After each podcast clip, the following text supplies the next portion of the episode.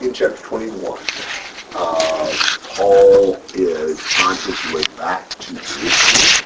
He's on his way back uh, because he was trying to get there by Pentecost in 2016. we know from other passages he's on his way back with various brethren taking money for the poor saints in Jerusalem.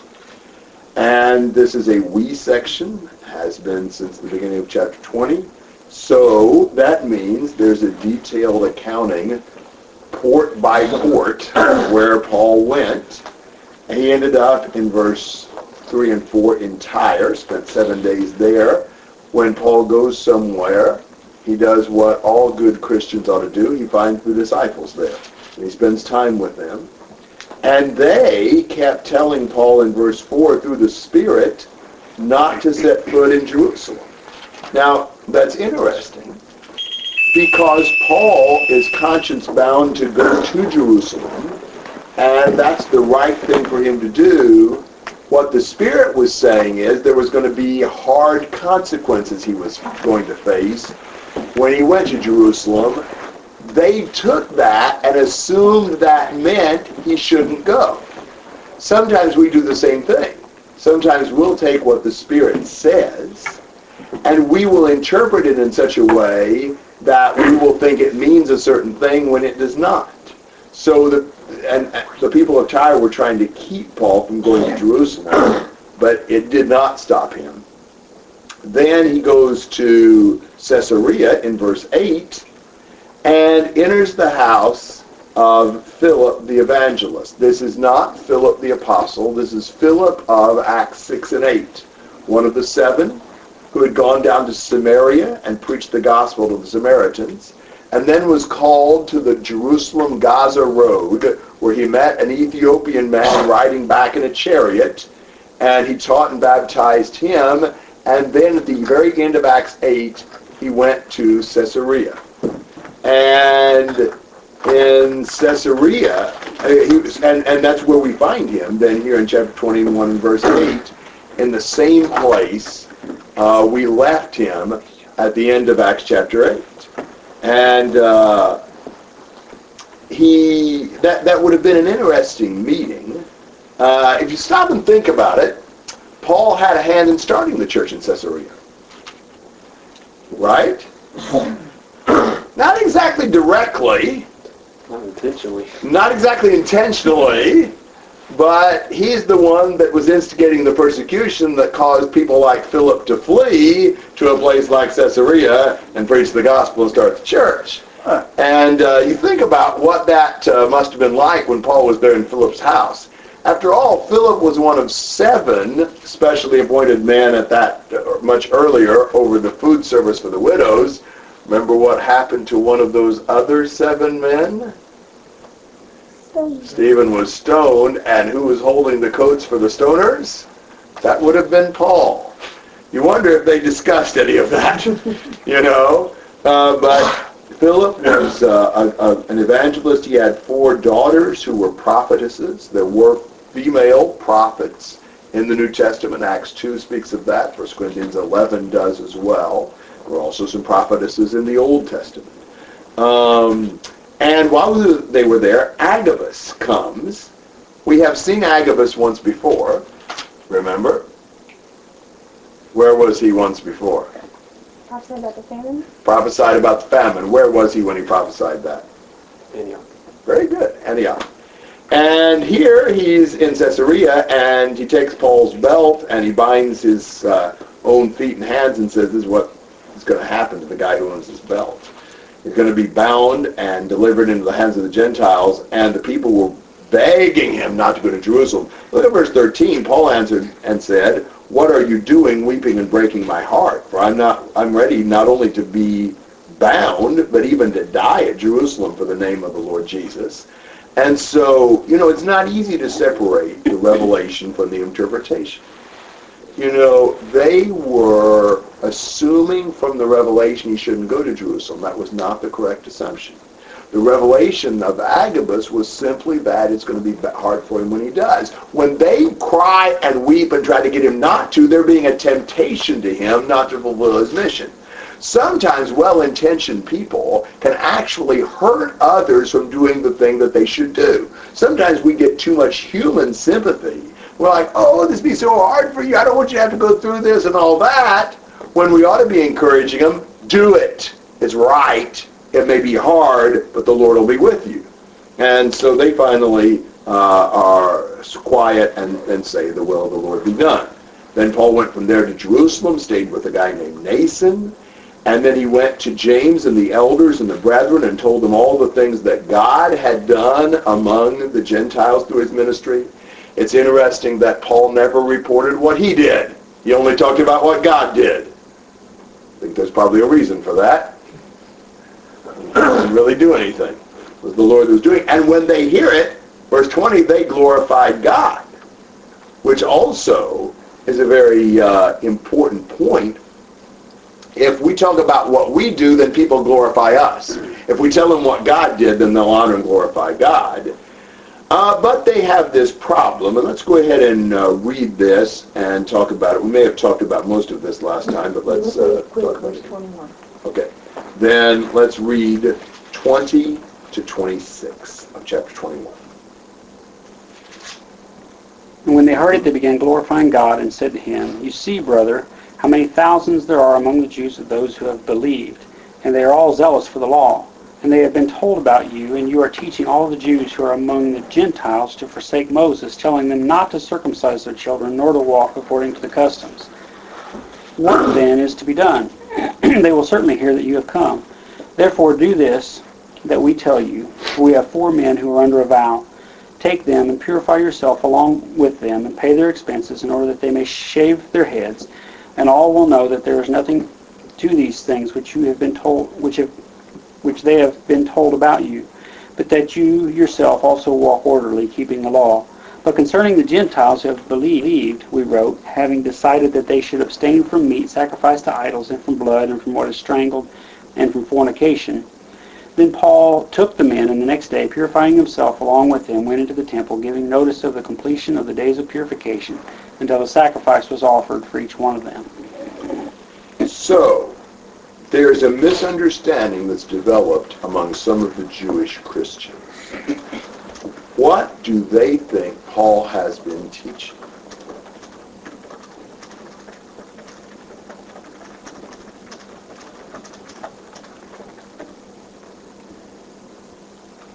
Uh, their children to walk according to the customs of the law. That he has been teaching the Jews to give up circumcision and to give up their Jewish customs and culture. Now that almost sounds right. Hasn't been hasn't Paul been teaching against circumcision and the law of Moses? Mm-hmm. So are they right? I mean, he's teaching that it isn't necessary for salvation, but he's not teaching that it's necessarily wrong.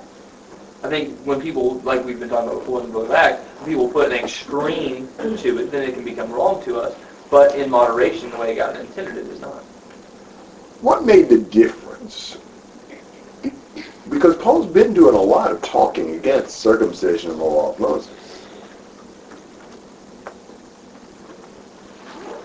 It's not necessary. If you want to because that's what you're accustomed to doing, that's one thing.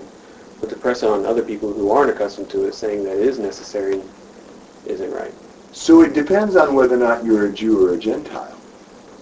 Because for the Jews, circumcision was a part of their national identity.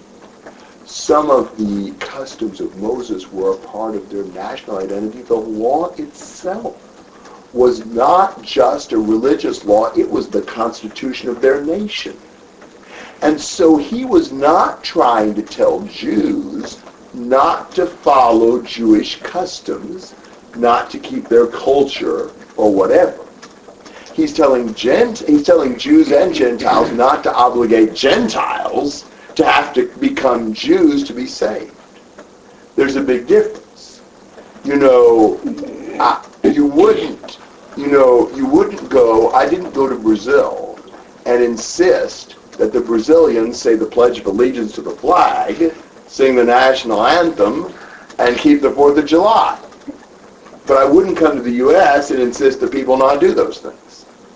Now, it's a little more complicated because of the fact that these things were both religious and national. But it really doesn't change anything. If you stop and think about it, circumcision was a part of Jewish national identity. The customs of Moses were part of the Jewish nation's law. He's not against Jews being Jews. And so they've been misinformed about Paul. Do you have a question or comment about that thought?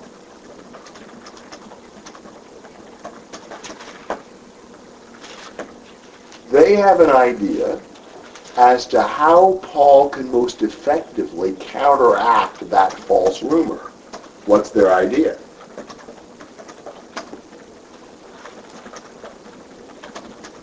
Take these women uh, vow and observe the cleansing with them.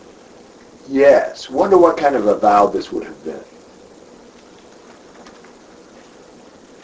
Maybe a vow they hadn't done. They hadn't taught that way, or what? No, I think it's probably a Nazarite vow. You know, they're they're shaving their head afterwards. What what could they not do during the time of the Nazarite vow? Couldn't touch the uh, anything like a fruit of the vine. And Dead body. and couldn't cut their hair. And so I suspect this is the Nazarite vow, Numbers chapter six, and that they are now, you know, completed the term of the vow, purifying themselves, offering the sacrifices or whatever, and and cutting their hair. Uh, and if Paul goes in with them on the purification ritual and pays their expenses, then it's better than Paul saying, I don't teach Jews to abandon Jewish customs. It's showing them that he is not against these Jewish practices. Um, and they are quick to say to Paul in verse 25 that they are not going back on their earlier agreement as far as what the Gentiles have to do. They agree the Gentiles only need to keep these things in verse 25, and they're reiterate, reiterating their commitment to that agreement. This is a question of Jews, and Paul paying the expenses of Jews for the purification for keeping this Jewish vow. And Paul was very willing to do it. After all, he was a Jew. And he had no problem with Jews being Jews.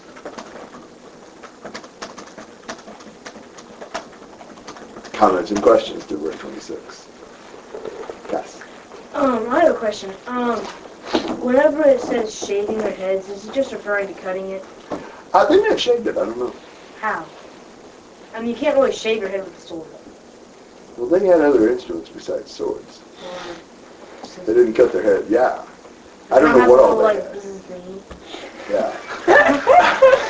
They didn't have electricity, so they probably didn't have a business thing. That's how I would have said it, dude. Yeah. Sounded good to me. Yeah, but I'm sure they had whatever they did. I mean, Oh, wow. I don't have a bu- I don't have a buzz thingy when I shave, but it works very well. Yeah. So why wouldn't they have been able to shave with a razor? Or something. Wow. Never looked into ancient shaving practices. Somebody could do a report on that for next week. That does kind of intrigue me. I might, I might, if I if I can find time, I might try to find. Yeah, see what you can find out. I have no It's idea. a jagged rock. For some reason, I think of Moses. Whenever you say jagged rock. Although, what was the story about Moses where he didn't he cut his hair on the jagged rock? I don't think so. Oh no, that's when he circumcised his son. oh wow, that was wrong for Flint. That's right. Yeah. Never mind. Long story. Ezekiel cut his hair with a sword. But that's because God told him to. Devil went with the rock. And then he had to weigh out his hair in three equal parts. And then cut some more of it up. You're right. That was Ezekiel 5. So. Anyhow, um, other questions and comments through verse 26? So while Paul didn't want to change their customs, would it be fair to say that he wanted to try to change their thinking about those customs in terms of what it what it meant to their relationship with God? Yes, I think so. I think so. But you could still keep the custom and have the proper thinking. Because he insisted that they not obligate Gentiles to keep these things.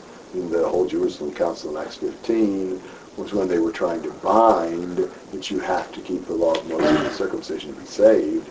And Paul argued strenuously against that. So I think, yes, he was trying, he, he wouldn't have allowed them to think that those were binding things before God. But he was okay with them doing those things as a matter of custom. You know, I mean, wow. I, it's hard to come up with modern parallels and understand how to deal with some things. And there's probably more than one way of looking at these things.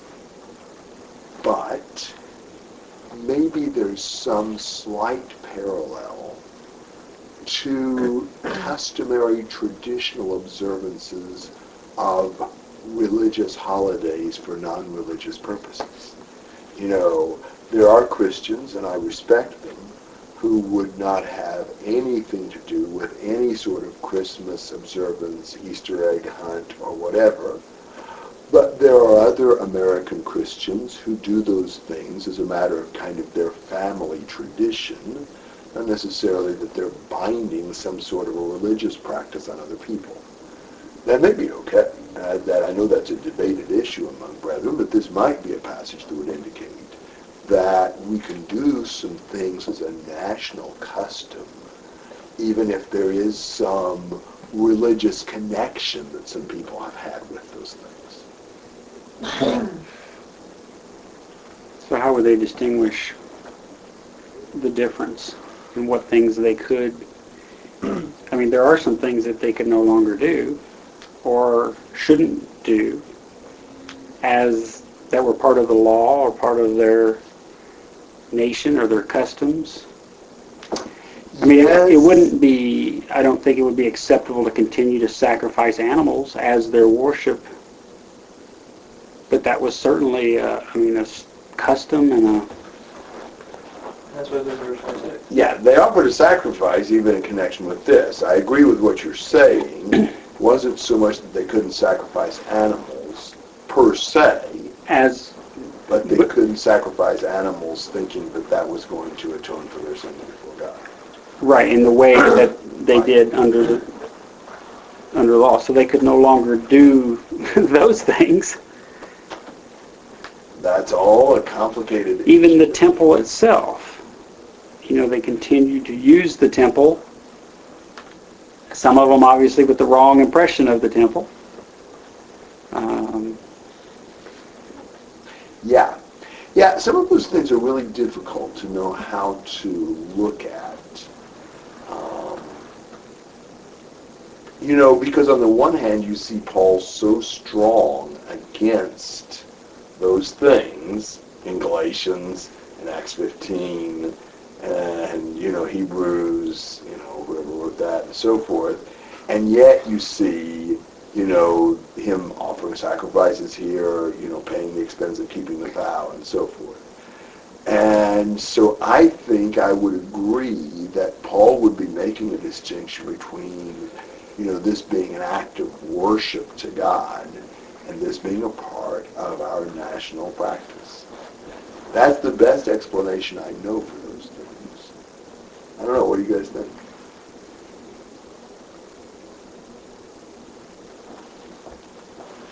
it's, it appears that maybe even they kept doing some of these traditions and customs as part of their worship to God, though. Is that, you know, that, that's more the question of the dividing line because they continued to do certain things.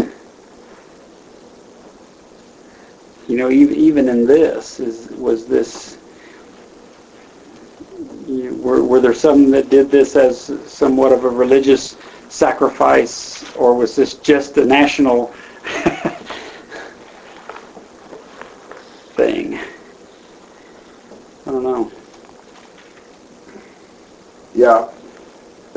I'm not sure that I can be confident in my answer from the text. I'm not sure it really says in the text exactly how this was thought about. I mean, what's said is things like, you know, teaching them not to circumcise their children, nor to walk according to the customs.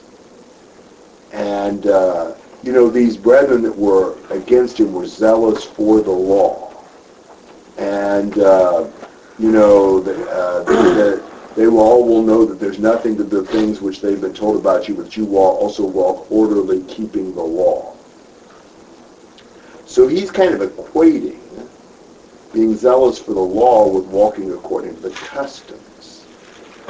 um, so I would see that as the law here, not as being the law of God, not thought of as the law of God, but thought of as the, the, the law of their national customs. I think it's fair to make that distinction. But I wouldn't be dogmatic about that. I think this is a difficult passage. Well, the other problem that I have with that is that that law was their worship to God. And to say, now I still keep the law, you, you can't do that anymore, not in a complete sense of the law. So somewhere along the line, the definition of this law has changed. If that's what he's keeping is only the national uh, nationality part of it, because the entire law was their entire worship and their way of being forgiven of their sins. Yes, but it was also their constitution. It was the thing that that was their national identity as Jews. You know, that was, I mean, circumcision had been the mark of being a Jew all the way back to Abraham.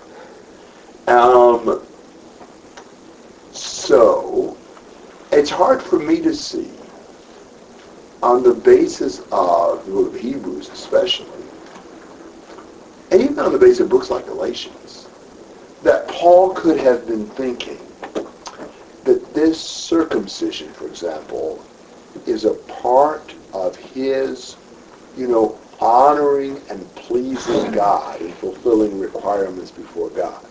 Or that the sacrifice was somehow a supplement to what Jesus did on the cross that was needed to forgive somebody's sins. It looks to me like Paul is so clear about those things in other passages that he can't be seeing the sacrifice as the thing that's forgiving the sins. Right. And so, but I can see how a Nazarite vow is a part of their culture. That's a part of how they dealt with things. Uh, they'd take a vow and they'd purify themselves in that way. You know, they'd circumcise their children. Um, and Paul told Timothy to circumcise himself. I mean, and yet he refused to let Titus be circumcised. So, to me, with Timothy, he's saying this will keep down racial prejudice. With Titus, he's saying you're not going to make a Gentile be circumcised with the idea that this is being done as something needed before God. It's really difficult issues. I, I've always thought they were difficult issues, and there may be a better solution what I'm offering. Sean? I guess the thing that I struggle with here is that I've thought this before, I've told people this before, and I guess I guess I see two different different things in the Bible. One, there's sin, and one, the other is there's things that aren't lies. They're just a little too close. They're just a little too tempting for some people that they don't need to be dealing with. Some people has had a problem with drinking alcohol and been addicted to it, and it's been, it's been a stumbling block with them. I'm going to tell them to stay away from any and all alcohol whatsoever because it's not wise. It's just not wise. Stay away from every situation where anyone in any way drinking. Now, if my dad walked by a party to my drinking, I'm not going to be worried. because my dad ain't going to go to that drinking party, you know, even walking by, he's not going to be tempted. Would it not be unwise for these people to do these customs that had caused them to stray from, away from the Lord, like in Hebrews? Would it not be one of those things you would teach and say, "Well, that's just not wise. You should be around that. It's been a stumbling block to you before." That's what I struggle with. Evidently not. Well, then should we not teach that? Well, I don't think that's the way Paul would look at these things. I don't think he would think it was unwise for Jews to be Jews. I think he would think it would be unwise to try to insist that Jews abandon their culture and their customs. That they are matters of indifference before God. I mean, Paul says that. He says neither circumcision is anything nor uncircumcision is anything. He says that in Galatians. He says that in uh, uh, 1 Corinthians. So Paul believes that circumcision is a matter of indifference before God. The fact that some people might abuse circumcision, some did. Some abused it in the sense that they were demanding it to happen for salvation, didn't cause Paul to try to say to Jewish people, quit circumcising your kids because some people are using this wrong. I think if he had done that, he would have been creating an unnecessarily stumble, unnecessary stumbling block and barrier against the Jews coming to Christ because he's asking them to sacrifice their own, their their national identity. You don't have to do that to come to Christ. Just because some people abuse circumcision doesn't mean you have to tell everybody they can't be circumcised. We will do that sometimes. We will say, well, because some people do wrong when they do something, nobody can do this. And we don't have the right to do that. So maybe, is it possible, I mean, I've never, I've always just looked at this as when the new law came into effect, they needed to quit doing their old methods of worship. Maybe that's not the case. Did they continue in the temple offering the weekly and daily sacrifices and the and even observing the Passover and doing those things for extended, I mean, as long as they were Jews? Well, think about it. Some of that might be difficult, but the Passover, the Passover is a part of their Jewish identity. That's what made them the Jewish nation. You know, this is this is like not not observing, you know, Independence Day.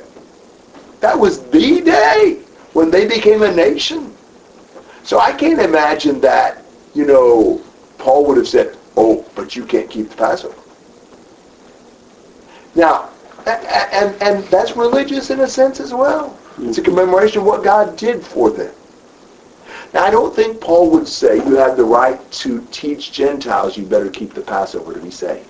It's not a salvation requirement.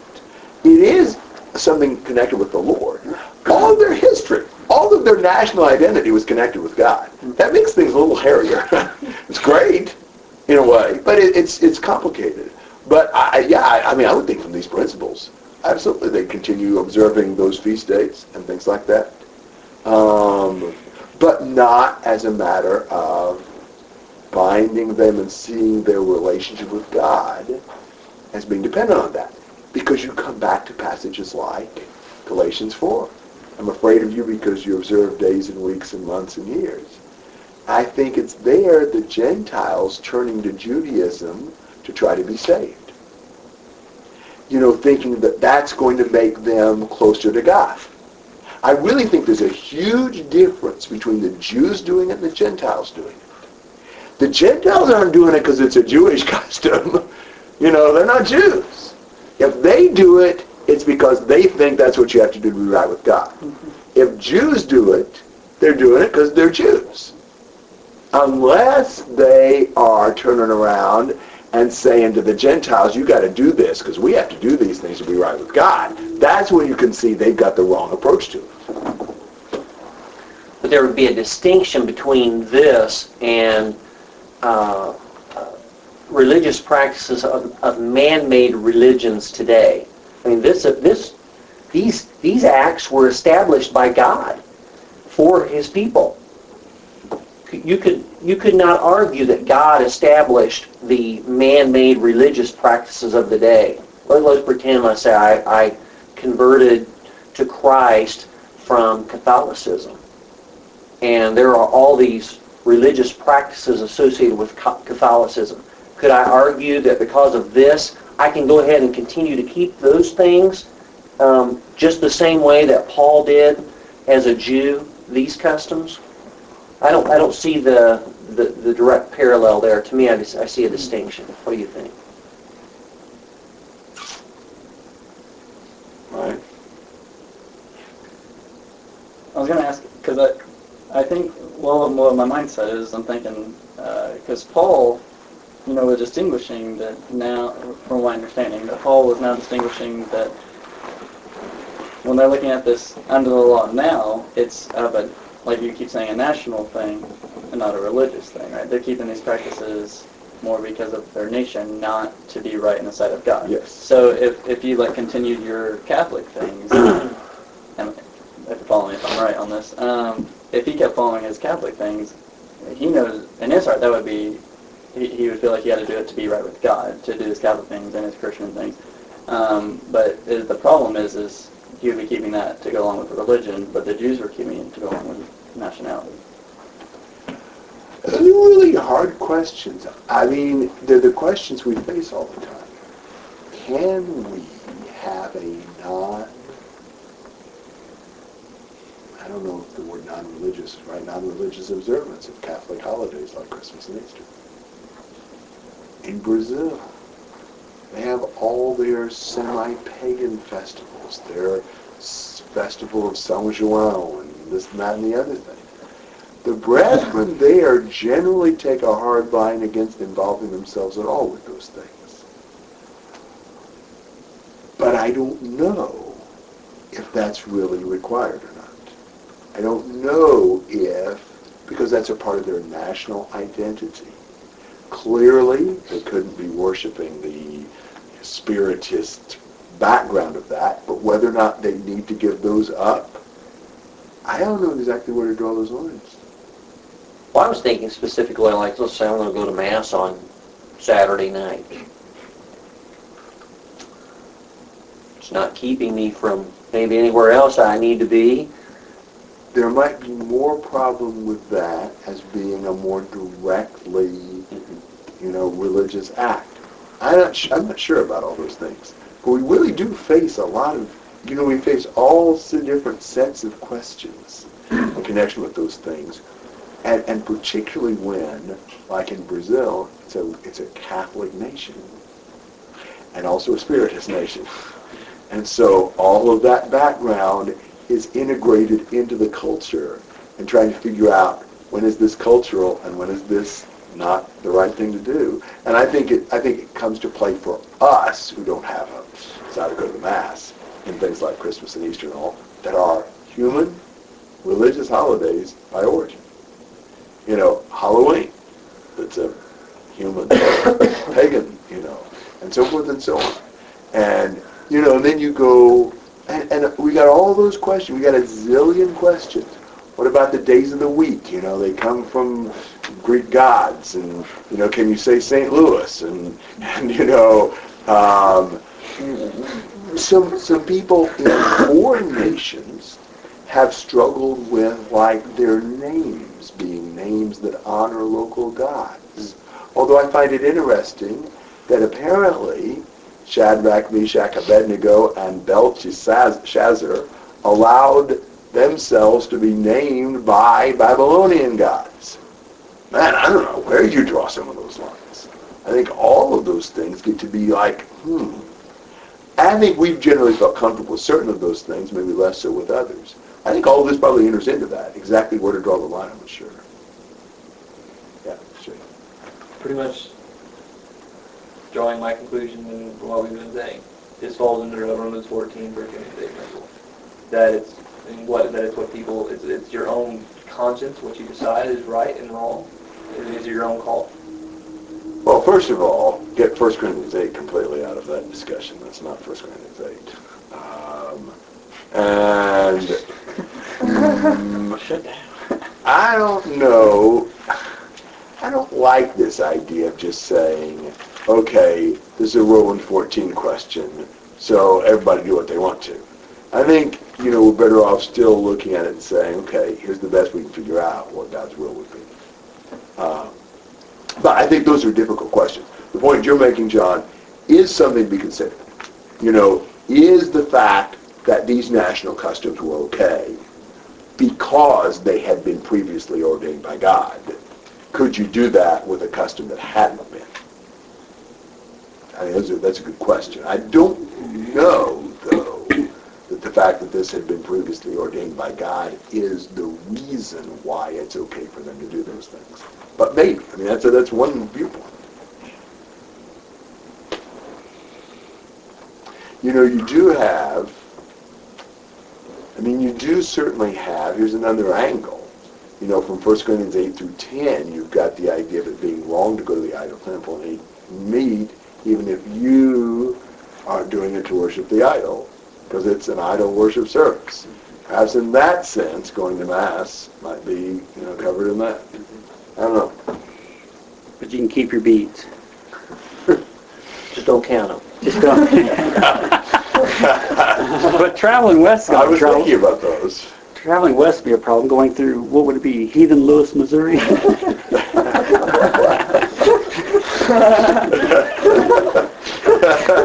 In Minneapolis, Heathen Paul. That doesn't that ring, you know.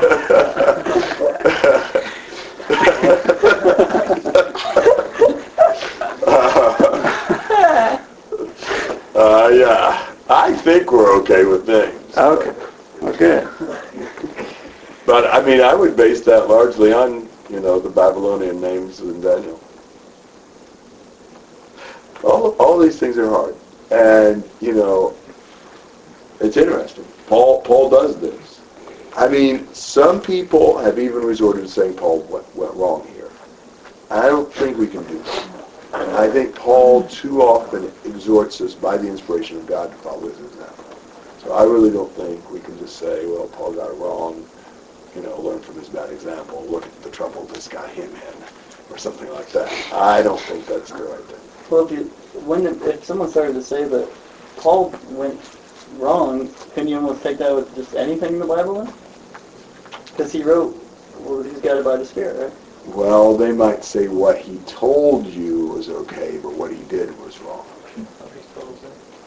We'll, we'll come to a point about that a little later where a lot of people think he went wrong, uh, including a lot of brethren, maybe some of you. But, uh, uh, but I, I think I think what he did was. He with whom I dip in the morning. it's not I, is it? we will find out next week probably uh, in chapter 23. So, uh, but you can already tell I don't think he went wrong. So. We can't settle anything, but uh, do you have any other comments or observations? no. Just on a couple, I just need a couple definitions real quick. Um, in, in verse 25, where he makes mention of the blood and things strangled, what, the, what are those two? The blood We can't eat blood, and eating meat that's been strangled is the idea the blood has been left in the meat, so we can't eat strangled animal meat that has the blood still in it. Oh, okay, okay. And then um, I don't, I don't know what he's talking about in 26, where it talks about having been purified with them, and it talks about the expiration of the days of purification. What is this purification? Uh, I think a purification process that they went through after they had the Nazarite vow. Okay, so it's a this purification is something from Old Testament. Yeah, I think it would be a part of process after that. I'm not even sure that the Old Testament outlines that. I don't Does know it? it. I've never seen it. Don't It's always think big that. question. Oh, so we don't even really know exactly what Let's see the here. When the days of his separation are fulfilled, he shall bring the offering to the doorway of the tent of meeting. He shall present his offering to the Lord, one male lamb, and so forth. As a burnt offering, as a peace offering, a grain offering, a drink offering. And then he'll shave his hair, uh, and take the dedication of his hair and put it on the fire. So yeah, it loo- looks like they do have that. Okay. So that's, that's, uh, you can read about all that in uh, number six. Number six. And then, uh, and then it talks, just following that, it says about which time an offering should be made. Is that offering the A sacrifice. a sa- an animal sacrifice? Okay. So that's the conclusion to the thing, to the, to To the the vow, vow. not the vow itself. I think that's what they did when the vow was over, yes. And it's supposed to take seven days, or did it just take seven days here? Uh, did it take seven days here? It says the day of separation. Where Number is, six. It says the day of where is the seven days? There's Well, some- 27 says down the seven Seven days days from the end of it. There, I don't know if that was a specific part, if there was something that was supposed to last seven days in number 6. Numbers is probably my weakest book in the Old Testament, so. Could he have specifically wanted the vow to be seven days so that you could end it and take the Lord's Supper? I don't know what the Lord's Supper with that. Sure, if that's necessarily applicable. Uh, I'm not sure if there's a seven-day period. Uh, yeah, Yeah. okay, That's what I was thinking. yeah. Well, hmm, I don't know, we'd have to study number six one. There's a seven-day period if they, somebody brought a around them.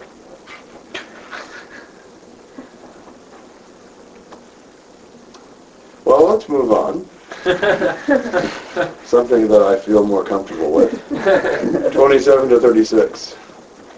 Now when the seven days were almost ended, the Jews from Asia, seeing him in the temple, stirred up the whole crowd and laid hands on him, crying out, Men of Israel, help!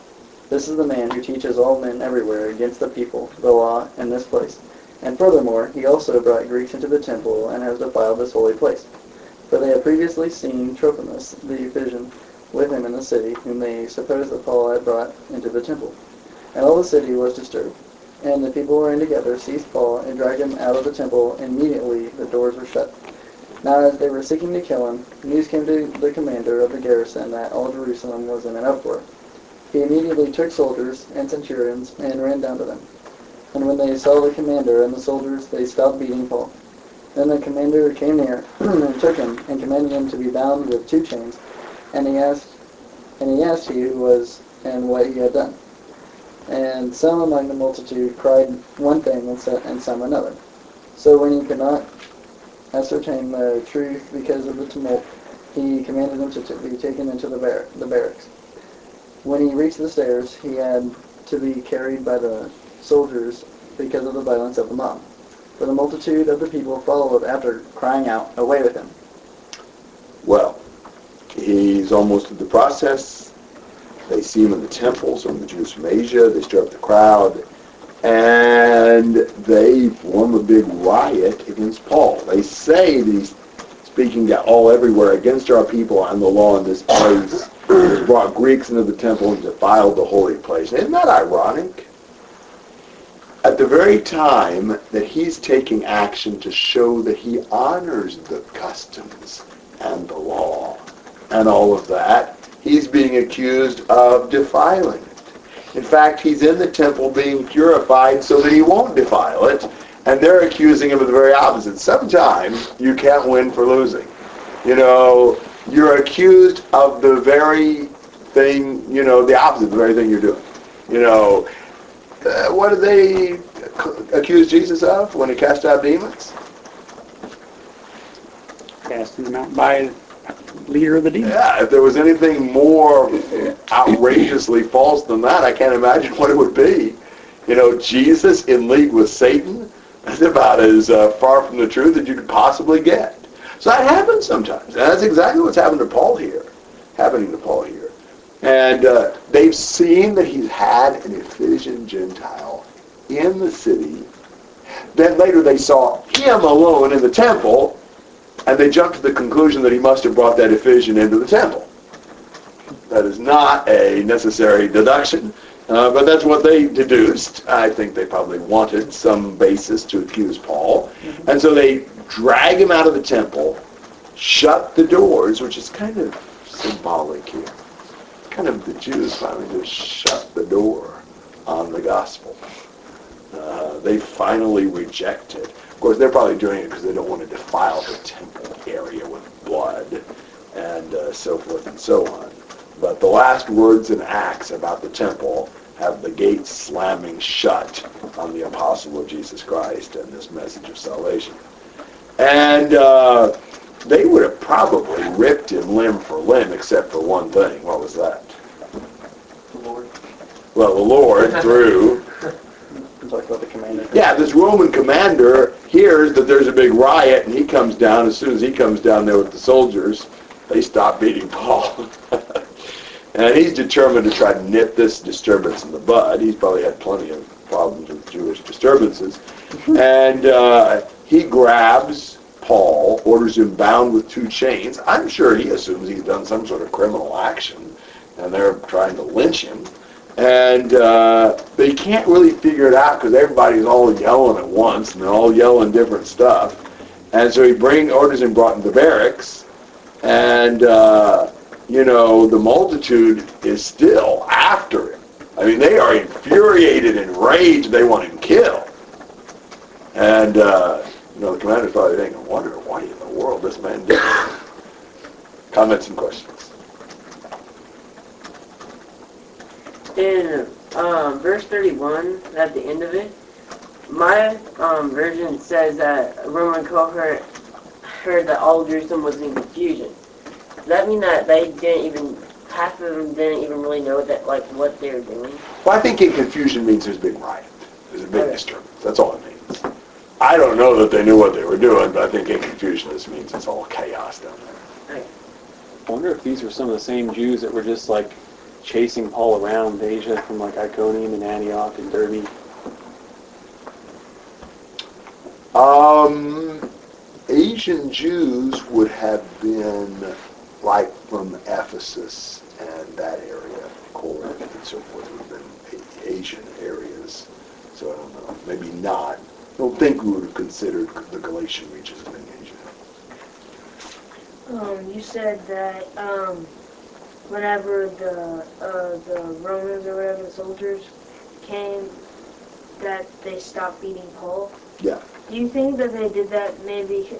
Why do you think they did that? They because they probably, were. probably get in trouble. But then he took him and basically did the same thing, didn't he? Um, well, not exactly. I mean, he was going to eventually, but he didn't. But, you know, think about this. What if somebody, you know, kills somebody? Sometimes he'll go through a trial and get the death penalty and be killed.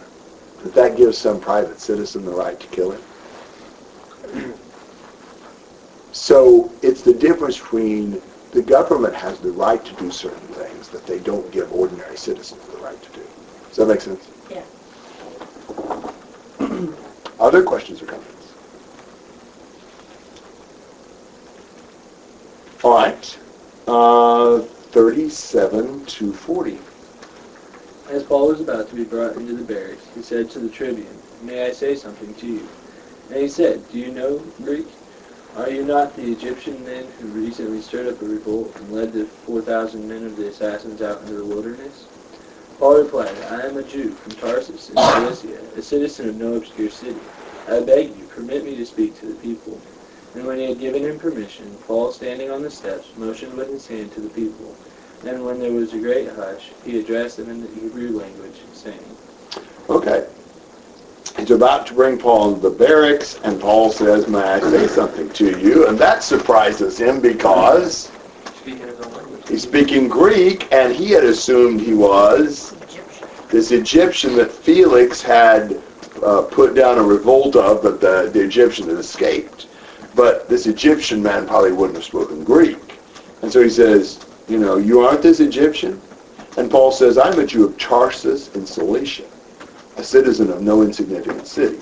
There were three main cities along that southern coast of what we would call Turkey. Ephesus, Smyrna, and Tarsus. So he was a city of a citizen of a very important place. You know, he's not some Egyptian. Um, and he says, I, I'd like to talk to the people. He didn't really have a particular reason to stop Paul from doing that. So he says, okay. But when Paul turns to talk to the people, what does he do? Speaks in Hebrew. He speaks in Hebrew. That means Aramaic when it's all said and done. That was the Hebrew of Paul's day. But he speaks to them in the language of their culture and customs. Most Jews would have known Greek. Could have talked to them in Greek, but to speak to them in Hebrew shows more respect. It's not exactly the same because obviously Judaism was more important. It'd be kind of like an American Indian, you know, who most of them know English, but they also have their tribal language. Somebody who'd go there to talk to them and actually would speak to them in their own tribal language. That would, you know, be more of a sense of identification, show more respect. And so in verse, verse 2 of chapter 22, they become even more quiet when he says that. you know, and so Paul will, will, you know, speak Greek to gain the attention of the commander. And then he'll speak Hebrew to win the sympathy of the Jewish audience. I suspect this means the commander couldn't understand what Paul said. I don't think that was his purpose. But my guess is the commander doesn't know what he said because the commander would have spoken Hebrew. That's my guess. Maybe like us not being able to speak the Indian language, like if we don't know what they speak in their tribes today, you know, what I mean, like the native. Exactly. Okay, okay, that makes sense. Yeah. I mean, the commander would have more reason to know that, but my guess, even from some things that are said later, I'm of the impression that he didn't understand. It's really uh, kind of like a lot of things. You try to ident- identify with the people you're talking to. Mm-hmm. You know? I mean, you don't use super formal, highfalutin language when you're dealing with a, you know, elementary school dropout. I mean, it's, it's not. Why would you do that? You know? I mean, you try to match people's, you know, language, not in some sort of a stupid way, and sometimes people are just trying to, you know, obviously sort of facetiously mimic somebody's way of talking. You're not trying to do that. You're trying to identify. And I would say this. I think there is a great deal of value and importance as we go all over the world preaching the gospel to learn the languages of the people where we're going. I'm not saying that's a, that's a rule, but there is great value in that. Now I understand we are in an especially favored position. Everybody in the world wants to know English, and in some places a lot of them do. But there is a great deal to be said for the willingness to learn somebody's language, to communicate with them in their own language. I'll give you a good illustration of that. Uh, I think, is a man who has never lived overseas, but has spent many, many, many trips to Italy and has learned Italian and communicates with those brethren in Italian. That's David Tomlin. And uh, David's done a lot of good and had a great impact on Italian brethren. But they appreciate so much the fact, even though he's never even lived there, he's, he preaches in Italian and communicates with them very effectively. He's, he's gone to Italy for 30 years.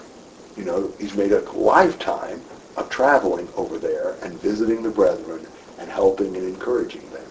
I think when he first went, he wasn't able to speak Italian, but he learned it. Isn't that a good thing? And just think about, you know, as Americans, sometimes we become sort of smug. Well, why can't they learn English? well, you know, we're the ones trying to take the gospel to them. Mhm. It's a it, it's it's a responsibility on our part to do what we can to identify with them. In areas where most people don't speak English, think of how unpersonal it is to you having an open conversation with somebody else and both of you are talking through a third party. You don't talk to each other, you talk to the interpreter, and the interpreter talks to each one of you. That stinks. Uh, you, wow, can you imagine how distant that is? I mean, have you ever had a conversation with somebody that you just didn't really want a third party listening in on? You know, you can't have any of those if you guys don't speak the same language. So I think that's a reasonable point from this passage. Obviously, not all of you will go overseas, and some of you might. And uh, if you do, really try to learn the language. It's worth it. Wouldn't that be a form of, um, if we're going overseas, wouldn't that be a form of humility and putting ourselves on their level, to, you know what I mean, to bring ourselves closer to them? Yes, except don't say it that way, that gesture. Why is their level down here? Oh, I just, Yeah. I wasn't, I didn't mean, I'm sorry, I, I wasn't thinking down here, like, I just, when I say level, It's a matter of reaching them where Right. they're at. But yeah, there's nothing su- inherently superior about English to them. right, no, I wasn't symbolizing like lower, I just, I just, my hand was there. But, uh, so, okay, um, and it could, wouldn't it be the same, and I'm not, uh, I don't know if it's the right or wrong way to say this, but I know I've heard a lot of people say, uh, you know, in America, when, when Mexicans are moving up here and they're not learning English, a lot of Americans are getting mad because they're not learning the language of the land. And wouldn't that be uh, similar to us going to them to try to preach to them? We should learn their language to, to be able to, to speak to them in their own country, in their own native tongue. Yes. It would be the same thing. Yes. They would, okay. Because I think so, except I suspect most countries are not as smart and arrogant as Americans are. Uh, so uh, most Brazilians do not resent Americans coming and not speaking their language as much as we would. But it certainly is an identifying. Hmm. I mean, it's so much better. And they appreciate it. You know, definitely in Brazil, they appreciate that. And they know that means you want to talk to them Right. in their language. You cared enough to do that. To learn their language. Absolutely. Right. It, it, it's a, it is, you know, and, you know, I mean, it depends on where you are. But in a lot of places where they know English, Mhm. it's still much easier for them to communicate in their own language. Yeah. No, that's not true with everybody. That's true with a lot of people. Other thoughts and comments? Why would you think that Paul was this Egyptian? kind of well, you know, I don't know. I guess because he must be a real rascal, and the Egyptian probably had, I don't remember when this had been, but I think not long before the Egyptian escaped, so he probably figured he'd come back and was stirring things up again. I don't know. AD 54, according to my notes. I never read that spread this. I don't know. It was AD 54. This wasn't much after that. Yeah, so the most recent, the most recent, recent uprising was Yeah. this guy, so Yeah, exactly. must be him again. Yeah. We, we might do something like that. That's You true, kind of yeah. jump into a conclusion because that is what's kind of on your mind recently. Did Egyptians and Jews look alike? Because he was a Jew before, you know, both before he converted. So I mean, but, I mean, maybe could they they really, really speak different languages. could they really mistaken in that? I assume they were all the same color. I mean, yeah.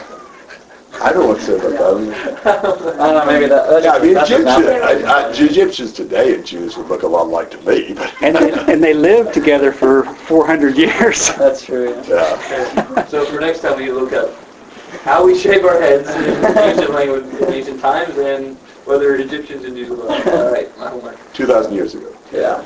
Uh, now, Hebrew and Aramaic is, is it synonymous? Saying same same thing. Well, here it is. Okay. The ancient Hebrew that they spoke before the captivity is, a diff- is different.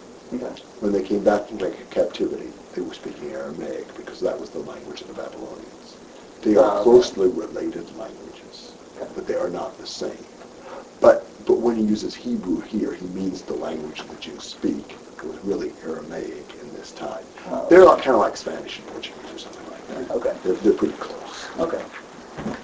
Is that is Aramaic a national tongue of Jews of the Israelites now, or I have it the no old? idea. I was just curious. It was random. I don't know anything about it. But So you hold it one. Phone them up. Yeah. Yeah. All right. Um, remind me when I when we stop. I will tell you something about uh, Egyptians and Jews looking alike. But um, one through five. Brethren and fathers, might have fenced before you now. And when they heard that he spoke to them in Hebrew language, they kept all the more silent. Then he said, I am indeed a Jew, born in the city of Tarsus, and born in Tarsus of Cilicia, but brought up in this city at the feet of Gamaliel, taught according to the strictness of our father's law, and was zealous to toward God, as you all are today. I persecuted this way to the death, binding and delivering into prisons both men and women, as also the high priest bears me witness, and all the council of the elders, from whom I also received letters to the brethren, and went, in, went to Damascus to bring in chains even those who were there to Jerusalem to be punished. Well, he's further identifying with them. He's not only speaking the same language, but while he was born in hmm. Tarsus, he actually was brought up in Jerusalem under Gamaliel. So he had a very strict traditional Jewish upbringing. He was zealous for the law of our fathers just like they are. And he was a persecutor of the Christians. In fact, what had he done? He had been binding and putting both men and women into the prisons. Look at back at 2133. You know, he was in bonds just like he had been binding men. So uh, he'd been on both sides of that question. Question, but, but I mean, what you see is he had been just where they've been. You know, he'd been a fellow persecutor of theirs. He is trying to narrow the distance and identify himself with them, um, which is a good way. I mean, it's, it's a profitable thing. You know, he's saying, I've been there. I've done that. I know where you guys are at. That's where I'm from too. That my heritage is as an Orthodox Jew. Comments and questions?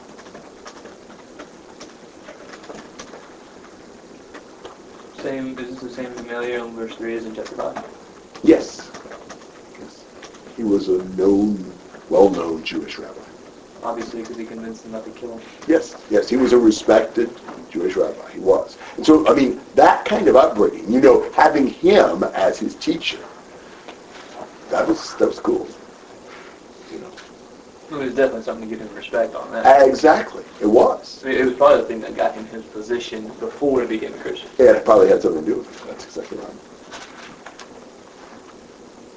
I bet they're confused at this point. The big cast. Um, did you say anything about in um, uh, verse four about how it said I persecuted this way and the W's capitalized? Well, he uses this way, kind of talking about this. Um, I don't know this this way of life, this religion, this Oh. whatever.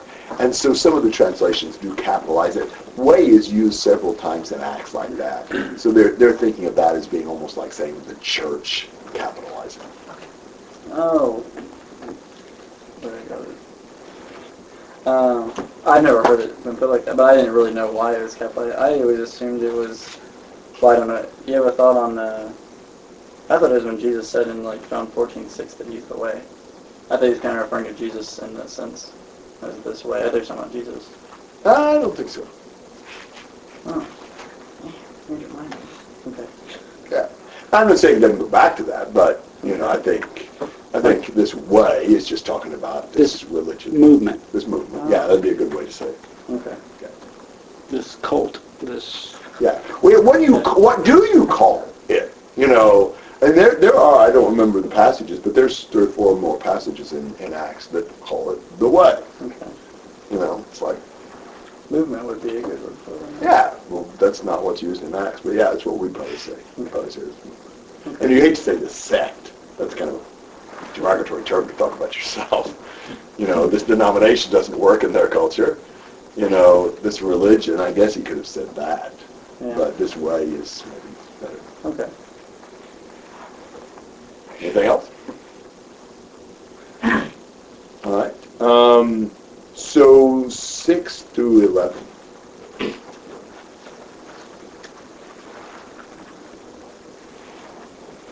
It came about that as, my, as I was on my way approaching Damascus about noontime, a very bright light suddenly flashed from heaven all around me, and I fell to the ground and heard a voice saying to me, Saul, Saul, why are you persecuting me?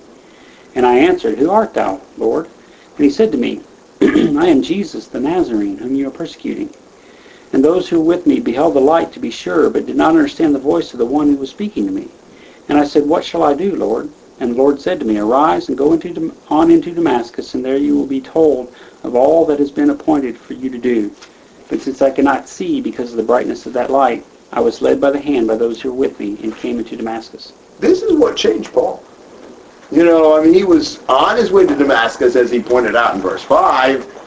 He was getting near there. It was about noon, and there was a very bright light that showed. Now, I'll tell you what, a very bright light around noon would be a very bright light. Because, you know, around noon you don't see, you know, lights. And the sun kind of drowns them out. Uh, so that was amazing.